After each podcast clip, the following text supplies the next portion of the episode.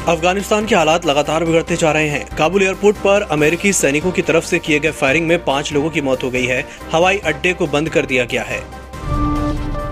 बंदूक और ताकत के बल पर अफ़गानिस्तान की सत्ता हथियाते ही तालिबान ने अपने असली रंग दिखाने शुरू कर दिए हैं।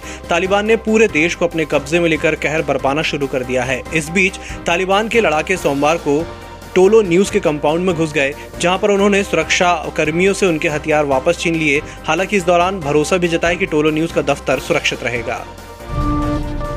अफ़गानिस्तान पर अब तालिबान का कब्जा हो चुका है। राष्ट्रपति अशरफ गनी पहले ही देश छोड़कर भाग चुके हैं, लेकिन यहाँ फंसे आम लोगों के लिए बाहर निकलना मुश्किल हो गया है। काबुल एयरपोर्ट पर सोमवार को भगदड़ जैसे हालात दिखे।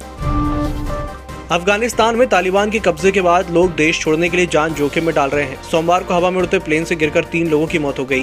ये मिलिट्री एयरक्राफ्ट था और जानकारी के मुताबिक लोग इसकी बॉडी पर लटक कर यात्रा कर रहे थे। दोहरे चरित्र वाले चीन ने तालिबान के साथ दोस्ताना संबंध की बात कही है। उसने अफ़गानिस्तान में अपना दूतावास बंद नहीं किया है। ग्लोबल टाइम्स के मुताबिक चीन को उम्मीद है कि तालिबान बातचीत के ज़रिए एक खुली और समावेशी इस्लामी सरकार स्थापित करेगा। साथ ही अफगान नागरिकों और फॉरेन मिशन की सुरक्षा सुनिश्चित करने के लिए ज़िम्मेदारी से कार्य करेगा। पश्चिम बंगाल में आज खेला होबे दिवस मनाया जा रहा है। मुख्यमंत्री ममता बनर्जी ने कहा कि इस दिन जरूरतमंद बच्चों को फुटबॉल बांटी जाएगी। वहीं पार्टी के राज्य महासचिव कुणाल घोष ने कहा कि बच्चों और युवाओं के बीच चरित्र और राष्ट्र निर्माण के लिए खेलों को बढ़ावा देने की ये पहल है। भाजपा नेता इसे राजनीतिक चश्मे से देख रहे हैं, जो सही नहीं है।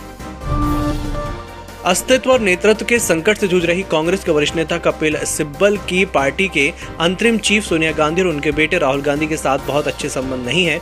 जब उनसे कांग्रेस नेतृत्व से मुलाकात को लेकर सवाल पूछा गया तो उन्होंने कहा कि मुझे याद नहीं कि मैं सोनिया गांधी से आखिरी बार कब मिला था। साथ ही राहुल गांधी से मिलने के सवाल पर सिब्बल ने कहा कि उनसे तो हाल ही में मुलाकात हुई थी, लेकिन करीब दो सालों से हमने कोई बात नहीं की।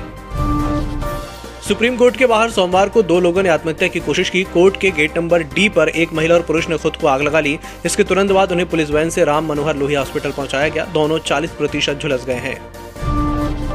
हफ़्ते के पहले दिन बाज़ार की फ्लैट शुरुआत हुई, लेकिन कारोबार के दौरान सेंसेक्स ने पचपन और निफ्टी ने सोलह का रिकॉर्ड स्तर छुआ। और अंत में सेंसेक्स 145 अंकों की तेज़ी के साथ पचपन पर और निफ्टी 33 अंकों की तेज़ी के साथ सोलह पर बंद हुआ।